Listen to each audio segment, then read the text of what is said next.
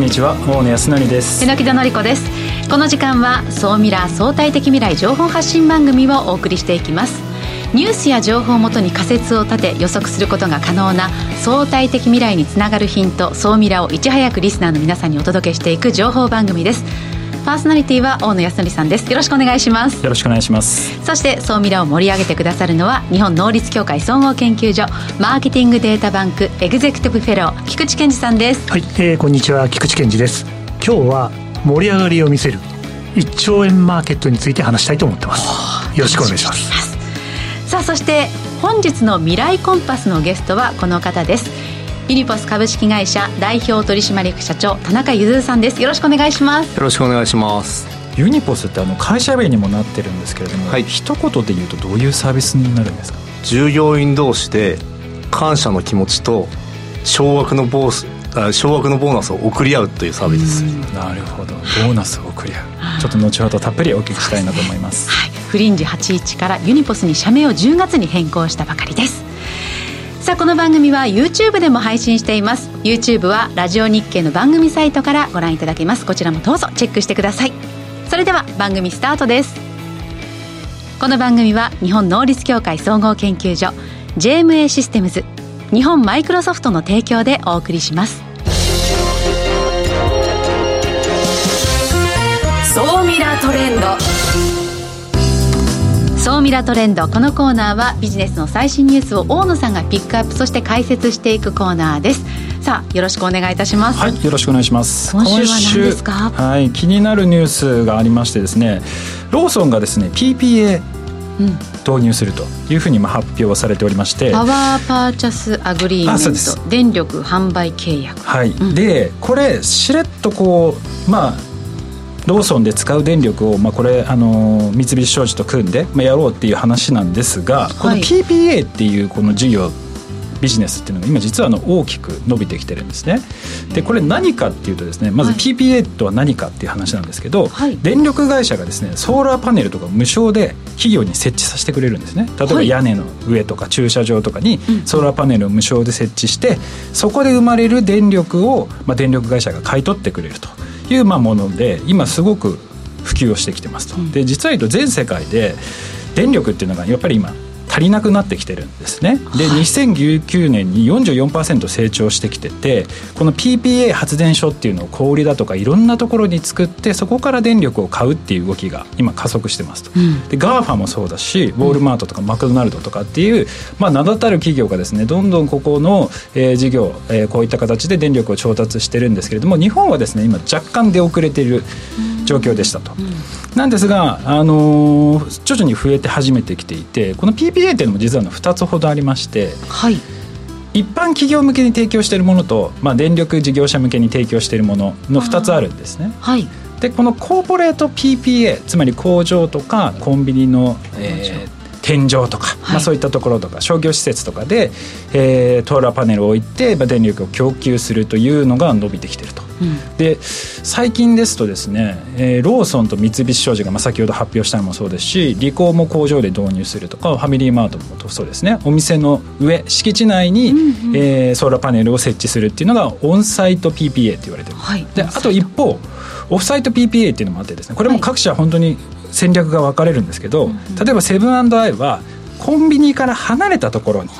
ソーラーパネルの基地局みたいなのを作ってそこから電力をもらってると、はい、で NTT と組んでやるっていう。で日本ではこのオフサイト PPA って言われてるものがすごくあの主流になってきてるんですけどもなんで今こんな PPA っていうのがですね、まあ、注目度を集めてきてるかっていうとですねやっぱりまあ何度もソミラでも集まって扱ってますけど、まあ、脱炭素炭素社会ということで、うん、えー、電力をどうするのかっていうのは、まあ、かなり重要なところですと。ただあのソーラーパネルすごい設置するとかすごいお金かかるんですよ、ね、かかるんですよ、はい、なんですけどこの PPA を使うとなんと初期費用無料なんですよね。不料不要なんですよ。電気会社が払ってくれるので。なるほど。じゃあまあ土地だけというか場所を提供するそうです。場所を提供するだけなので、はい、まあ、すごくその初期費用が不要ということと、えー、電気代がですねまあ、多少安くなるコスト削減。あとは税金がですねこれからいろいろなあの多分税金がかかってくるんですけどその部分がこういった電力から供給を受けると、まあ、削減になるので全体的に見ると、まあ、コストも削減できるでさらに初期費用も不良。で、まあ、社会貢献というか、まあ、あのブランディングとかにもまあ使えるというので、まあ、非常に今、えー、注目度が集まっていると。はい、でまあ、政府もですねまあ、2030年までに、えー、再エネ比率38%に向けて今動いていくというところで、ええ、まあ、今まではその日本では先ほど言った敷地内からちょっと離れたところに置くとかっていうところがあのまだあんまりなくて、はい、どちらかというと屋根の上にソーラーパネル設置するっていうあれだったんですけど、え、屋根の上だと限界があるんですよね。なのでその郊外に離れたところにそういうエリアっていうのを作ってそこから電力を供給するっていう流れが出始めてきたりだとかあとは地産地消モデル型だとか、うんうん、そこで培ったあの生産されたものをみんなでシェアリ,、はい、シェアリングするとかですね、えー、そういう今までなかったような新しい実在と可能性新しいビジネスっていうのが、まあ、次々にですね検討されてきていてここはですねかなり自分たちには関係ないと思ってるかもしれないですけど小さい会社でも、まあ、そういった地域の新しいエネルギービジネスに参入できる可能性があったりとかするので、まあ、興味ある方はですねぜひここあのいろいろ調べていただいて、まあ、いろいろ部品もそうですしこういう例えば、えー、販売とかいろんなところで新しいビジネス生まれていくのでちょっと要注目かなと思って PPA その電力販売契約これをビジネスにしているところも今その株価見ると結構伸びてますからそうですね。でこれからさらに伸びていくんじゃないかなと期待しております、はい、さあそして。今週の世界初でございます。日本のニュース。はい。えーと、今週はですねあのマニピュレーター技術というのでソニーがですね人の手に近いまあマニピュレーターっていうのを開発しました。こうマジックハンドみたいな、遠隔操作ですよね。今までは何ていうんですかもうプログラム制御だけだったんですけど、はい、もう手にセンサーがついていて触れるものの柔らかさとかそういったものをいろんな168個のセンサーで読み取って、はい。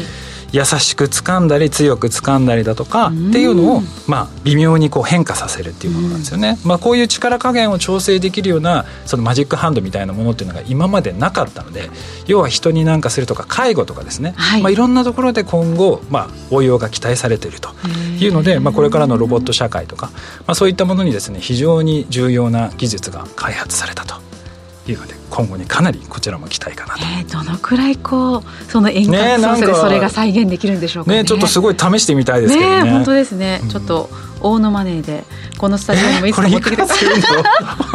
楽しみにしています。はい。以上ここまでは総ミラートレンドでした。一旦 CM です。相対的未来情報発信。総ミラ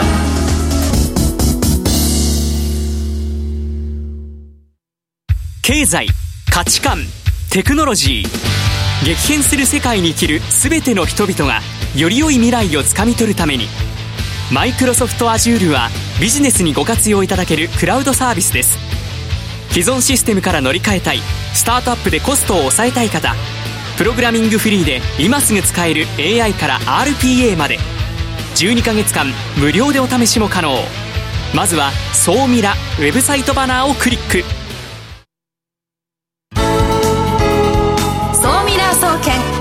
えて。菊池所長。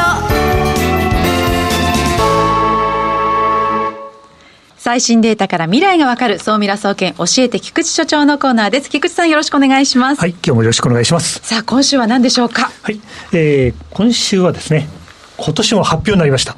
そういえば今日はあれですね。今年の漢字が発表になりましたね。あ、金。金でしたね。ね。はい。まあ、世相を反映しているかなと思いますけども、はい、私が今日紹介するのは、ちょっと違う発表です。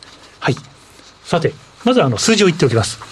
もうあれですね、日本国内ですけども、消費者が払ってる額のベースで1兆円目前。さて何のマーケットでしょうと。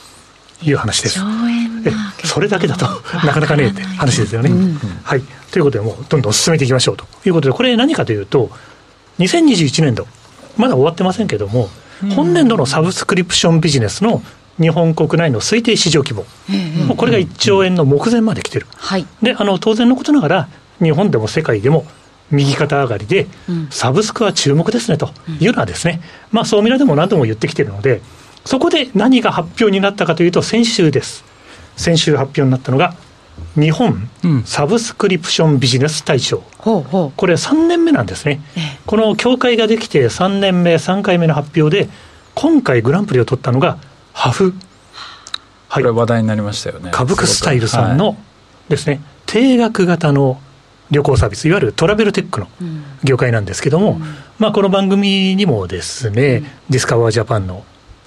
高須さんですとか、ご参加いただいて、いろいろお話しいただきましたけど、非常に面白いですよね。榎田さん、学生の時はすごい欲しがったサービスじゃないですか、ね、いやそうです、ね、定額払うと、そうどこでも泊まり放題どこでも日本中行けるっていう。だから、エアビーよりももっと、ね、お得な。お得にい。ろんなところ泊まれるわけですよね、はい、だからこれ旅って今おっしゃいましたけど、あの結構住むようにいろんなところをこう定住場所を変えていくっていう方もいらっしゃるみたいですね、はい。そうなんです。まあ、先週もあのソニックガーデンの倉貫さん出ておられて定額っていう言葉がやっぱりあれですよね。お客様に大きな安心感を与える。という意味ではこのコロナ禍においてこのサービスがグランプリに選ばれているっていうのがちょっと今の時代を象徴するというか非常に面白いなと。これがまず1点でございます。はい、でこのですねこちらの会社、株クスタイルさんというのは、株クというのがあれなんですよね、ちょうどあの YouTube をご覧の皆さんだと次のページになるんですけども、うん、はい、えやっぱりですね、こういうあの言葉を一人一人が多様な価値観をそのままに選択できる、株ク、生き方ができる未来を作ります。はいまあ、このやっぱり会社としての考え方っていうのが非常に面白いなというか、私自身もなるほどと、人生を歌舞伎、歌舞伎から来てるんですけども、あの社名の付け方から考え方も含めて、まあ、なるほどと。いうことでですね。粋な人生を送りたいすべての人、はい、粋な人生ということは、まあいい言葉ですよね。そうですね。はい。ということで改めて見ていて感じたというのが一点です。うん、で、これってですね、実はあの他にも賞があって、金賞を取ってる二つのサービス。はい。はい。一つが消費者部門。はい、電動アシスト自転車のサブスク、サイグループさんがやってます。これやっぱりあれですよね、電動アシスト自転車って買うしかなかったと。はい、でも、それはあのサブスクで、例えば、あのウーバーとかの配達員の方とか、はい、あるいはお子様の送り迎えとか、はい、そういうことが必要な方に対して定額で貸していると、うん、そのサービスが金賞に選ばれている、うん、あと、まあ、実は B2B の分野でも、はい、ジョリーグッドさんというところがやっている、これ、まあ、ぜひあの総ミラでもまた今後取り上げていけるといいかなと思うんですけども、デジタルヘルスとか医療の教育とか研修とか、はい、VR、AR の技術を使って、これも定額で供給している会社で、まあ、これから非常に注目されていく、B2B という観点も含めて、非常に面白いんじゃないか。ということで。総ミラのリスナーの皆さんにはですねいち早く伝えておこうということでですねご紹介をしている次第でございます。さあこのデータをこう総ミラするポイント教えていただけますか？そうですね、まあ、先ほどあの1兆円市場といった通りあの、まあ、矢野経済研究所さんというですね、まあ、日本の有名な調査会社が調べている結果として、まあ、これからも市場は伸びていく。で世界的にも伸びていくんですけど、まあ、多分見ていただく視点って今旅のサブスクとか自自転車のサブスクとかいろいろ言いましたけども、いろんな業界の人が、あうちの業界に当てはめるんだったらどうかなと、うん、異業種の人がこういうところから学ぶっていうスタンスが絶対大事なんですね。なぜなら多くの会社がサブスクは自分の会社に入れざるを得なくなるから。サービスとして検討せざるを得なくなる。はい、トップが必ず言い出します。そして顧客体験というものが非常に重要です。これはもうですね、まあ、この後もいろいろですね、ゲストのですね、田中さんのお話でも拝聴できると思うので、あとは私注目しているのは市場が大きい B2B。はい、B2C でもすでに1兆円ありますから、B2B 分野に広がっていく。うん、まあ、トヨタ自動織機さんが、あの、無人搬送車のサブスクをやったりとか、実はあの、いろんな会社が取り組んでいるので、そこもぜひ注目いただきたいと。で、あと1点ですね、 Zuora っていう会社がやってる Subscription Economy Index と。いうインデックスがあります。これはあの、ぜひネットとかでですね、あの聞いてくださってる方、見てくださってる方、あの確認ください。あの世界や日本のサブスクがどう伸びていくかの一つの指標データとして。あ、今、上り調子ですか、そうです。あやっぱり。はい、あの非常に面白いデータになっているので、このあたりも見ていただくと、より興味を持っていただけると思います。 Subscription Economy Index、はい、この後調べてみます。よろしければぜひ。はい、ここまでは、総ミラ総研教えて菊池所長のコーナーでした。相対的未来情報発信、総ミラ。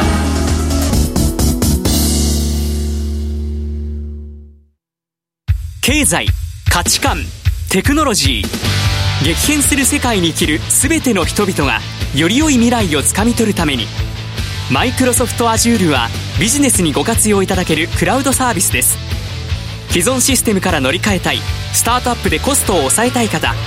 プログラミングフリーで今すぐ使える AI から RPA まで12ヶ月間無料でお試しも可能。まずは「総ミラ」ウェブサイトバナーをクリック。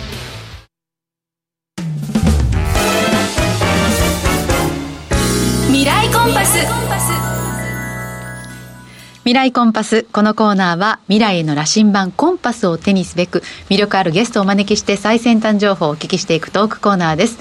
本日のゲストはユニポス株式会社代表取締役社長田中譲さんです。田中さんよろしくお願いします。よろしくお願いします。あのユニポスというサービスは数々の HR の賞をまあ受賞して、まあ、今家畜の勢いでこう伸びてるサービスなんですけれどもまだあのリスナーの方も知らない方もいらっしゃるかもしれないので、はい、ユニポスというサービスというのは今どういうサービスを提供されてるんでしょう？いや本当にですね自分で作っておいてなんなんですけどまあ難しいサービスだなっていうふうには 思っています。先ほど言ったと申し上げた通り少額なボーナスを社員同士でしかも全公開で配り合うっていうことを最初に申し上げると「いや田中さん」と。ボーナスっていうのは会社が決めるもんなんですよと、うん、社員が決めるもんじゃないんですってもうそれは当然のことで。しかもそれにメッセージこういうふうにやってくれてありがとうございましたっていうのもくっついてますっていうと余計にそれは何なんですかっていうふうになることは多いです。ただこれをやると結局お互い誰が何やってるか分かるっていう本当に会社生活やってると周りの5人ぐらいしか話さなくってで帰っちゃうことってよくあると思うんですよね。そうするとこの5人との、まあ、何をやってるかしか分からない。それが分かるようにもし他の人たちが全国に散らばってる人が何やってるか分かるようになれば会社がきっと良くなるに違いないと思って始めたサービスです。それはこう仕事の内容を共有していくサービスなんですか？それとももっと違うものを共有するんですか？えっ、とですねこれは仕事を通じて、うん。そのあの本人が嬉しいと思った瞬間にあげるものなんですね。ですので例えばそのハンカチがないと、はい、これからプレゼンで絶対ハンカチ汗かくからハンカチ必要だと 貸してくれたって多分僕それやってくれたらものすごい嬉しいと思うんですよ。でも周りの人から見ると忘れ物すんなよって話なんで 多分そのその本人が感じているそのありがたさっていうのって人によって全然シチュエーションによっても違うと思うんですけどただ僕はすごく助かったんで何かお礼したいですよね。はい、でもその時にまあいいかと。いうふうになると多分何もしないでしょうし、はい、でその本人の人はまあこの人まあそういう人だよねっていうふうになっちゃうかもしれないんで。それをちゃんと、えっと、その都度その都度、えっと、フィードバックなり、えっと、お礼っていうのをちゃんと会社のためにも貯めていきましょうっていうふうに、え考えてやってます。うんちなみにそこにこうこう、まあ、掲示板みたいなところに書き込むんですけど、はい、自分でえ僕こんなことしました、えー、今日こういうことありましたっていうのを書き込んでいく感じなんですか？あこれがですね、えーと、他の人からしかもらえないんですよ。おなのでなんですかね自分で多分書くとまああの言葉を選ばず言えば持っちゃうと思うんですよね。私こんなに頑張りましたよみたいな、うん。うん、でそうなっちゃうと公平じゃないと思うんですけど、うん、他の人からってまあ大体公平でその人たちでしかも、えー、とやってもらった本人からなんでさっきのハンカチじゃないですが、まあ嬉しい度合いによって、まあそのえーとまあ、上げる金額を変えていいというようになってます。一回ただ最大120円ぐらいしかあの渡せないっていうことになってるんで本当まあコーヒー一杯ぐらいって感じです。ね缶コーヒー一杯ぐらいかなっていう感じですね。例えば私が、まあ、菊池さんが「いやこういうこと実はあの菊池さん総ミラの裏側で実はやってるんです」っていうのに、まあ、そこに書くと「うん、あみんなそういうことやってるんだ」って言って、うん、野木戸さんがそこに対して、まあ、ポポイントを付与していくみたいな。そうです。でそれで従業員の満足度を上げるんですね。とかややる気を上げるサービス、はいはい。よく、まあ、もちろんそのそういうふうにやってみんなでが自分のその成した仕事っていうのを理解してくれるので当然モチベーション上がったりすると思うんですけどでも僕はもうちょっとモチベーション上げるっていうよりもお互い誰が何やってるか分かってる。要は相互の、えー、と関係性を良くするためのサービスかなっていうふうに思っていてモチベーションって一方的に上がっちゃうと思うんですよ。やって一人でも上げられると思うんですよモチベーションって。なんか本読んで頑張ろうみたいな、うん。はい、でも関係性って相手がいないとダメだと思うんですよね、なのであこの人こんなに頑張ってたんだとかこのなんかあの仕事はこの陰ながらのこんなエピソードがあったんだみたいなものってこう共有するとめちゃくちゃ面白いんですけど多分共有されてないんでそれがこうまあ大体忘れ去られていってしまうと、これとてもも会社にとってもったいないことなのかなというふうに思ってます。そういうのをこう導入する企業側からするとその情報が共有されるとかその人が何やってるのかっていうのを把握できることで売上とか今うちのやってる事業にどう影響するんだって思ってらっしゃる方も結構多いのかなと思ってるんですけど、実際その辺どうなんですか？そうですね。今結構成果が出てきてましてこの間、えー、と導入したのがそのハイフライヤーズさんっていうえーと、千葉で13店舗ぐらい保育園やってる会社なんですね、うん、保育園。でそうすると13店舗ってバラバラなんですよ。でそれぞれ、まあ、独立地域があのあの千葉県内でもいろいろ分かれてるんで。そうするとただ同じこと悩んでるんですよねなんですけどお互い誰が何やってるかって共有化されてないんで、はい、同じこと悩んじゃったりとか、えーと、例えば、えーと、お母さんとこういうふうなやり取りをしたらこういう素敵なこと言われましたってそれ園園のグループ全体が言われたことなんで、うん、それも例えばお母さんはこういうふうに言ってくれてましたっていうのを、えーと、と他の人たちに、えー、シェアすると。そういうことをやってあげると実は離職率がめちゃくちゃ下がってるんですね。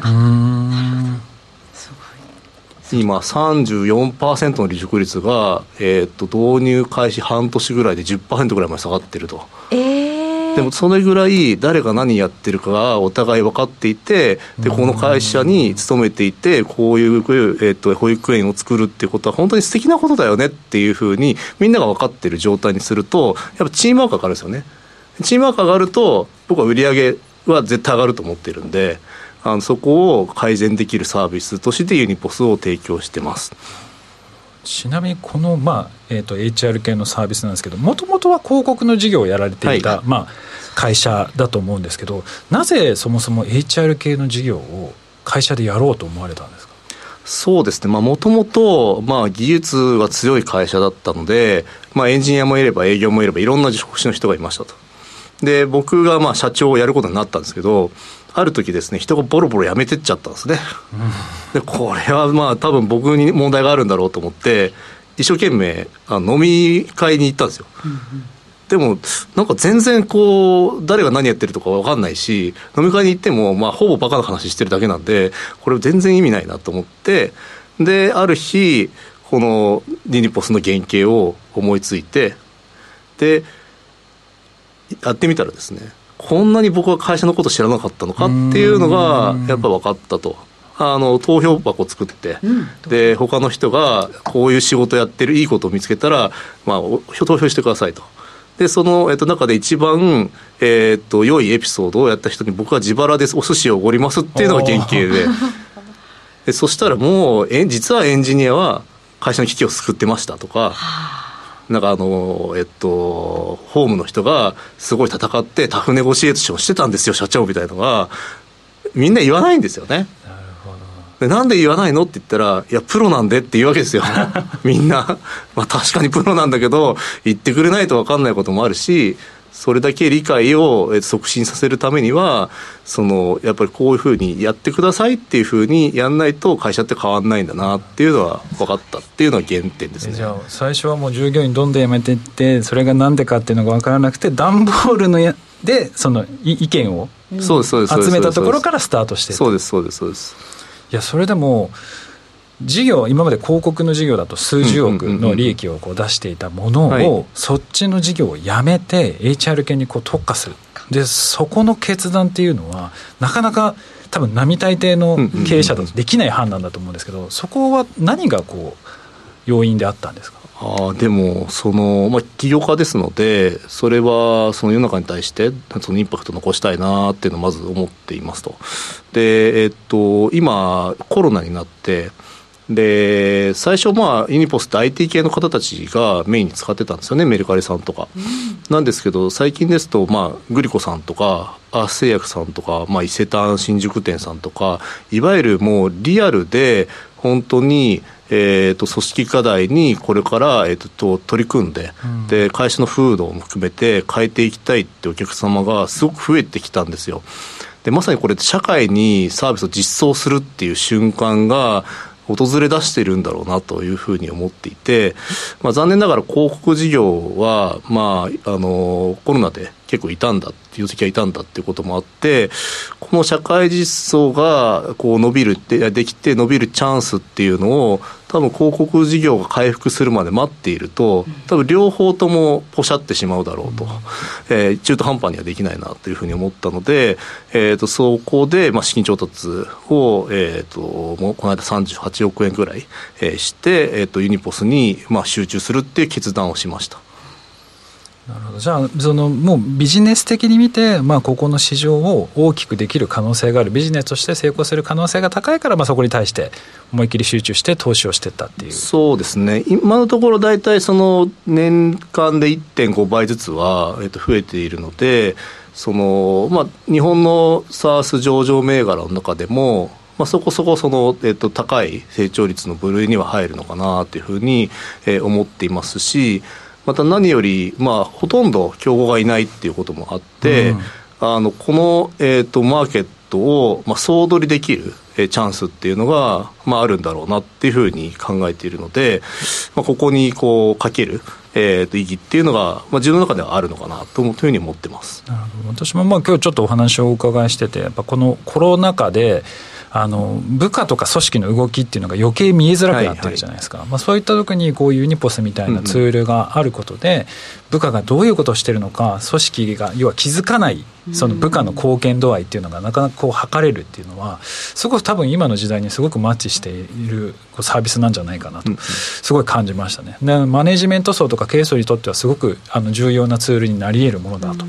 いうふうにちょっと思ったので、ぜひ、ね、コミュニケーションもずっと残るわけですよね。そうですね。まあ典型的なのは飲み会がなくなっちゃったんで、うん、それの代わりとしては。それデータも残りますし、はい、最高なんじゃないかなっていうふうに考えてます、ね、ある意味会社の財産ですよね、そのコミュニケーションっていうのはね。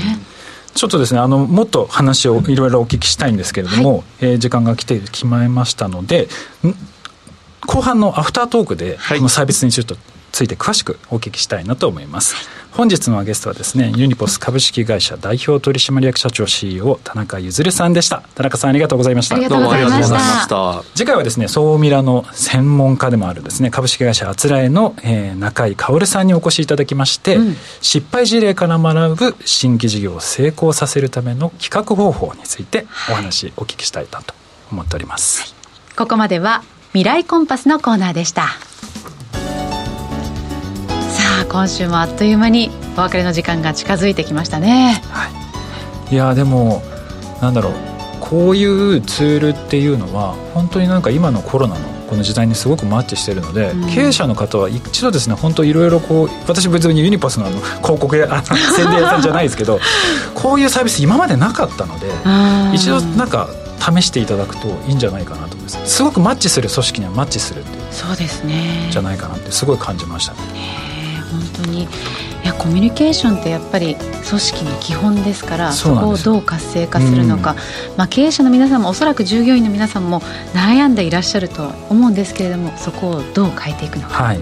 この後もですねあのソーミラアフタートークでぜひその辺深掘りしていきますのでそちらもご覧いただければなと思います、はい、えー、菊池さん榎戸さん今週もありがとうございました。ありがとうございました。この番組は日本能率協会総合研究所 JMA システムズ日本マイクロソフトの提供でお送りしました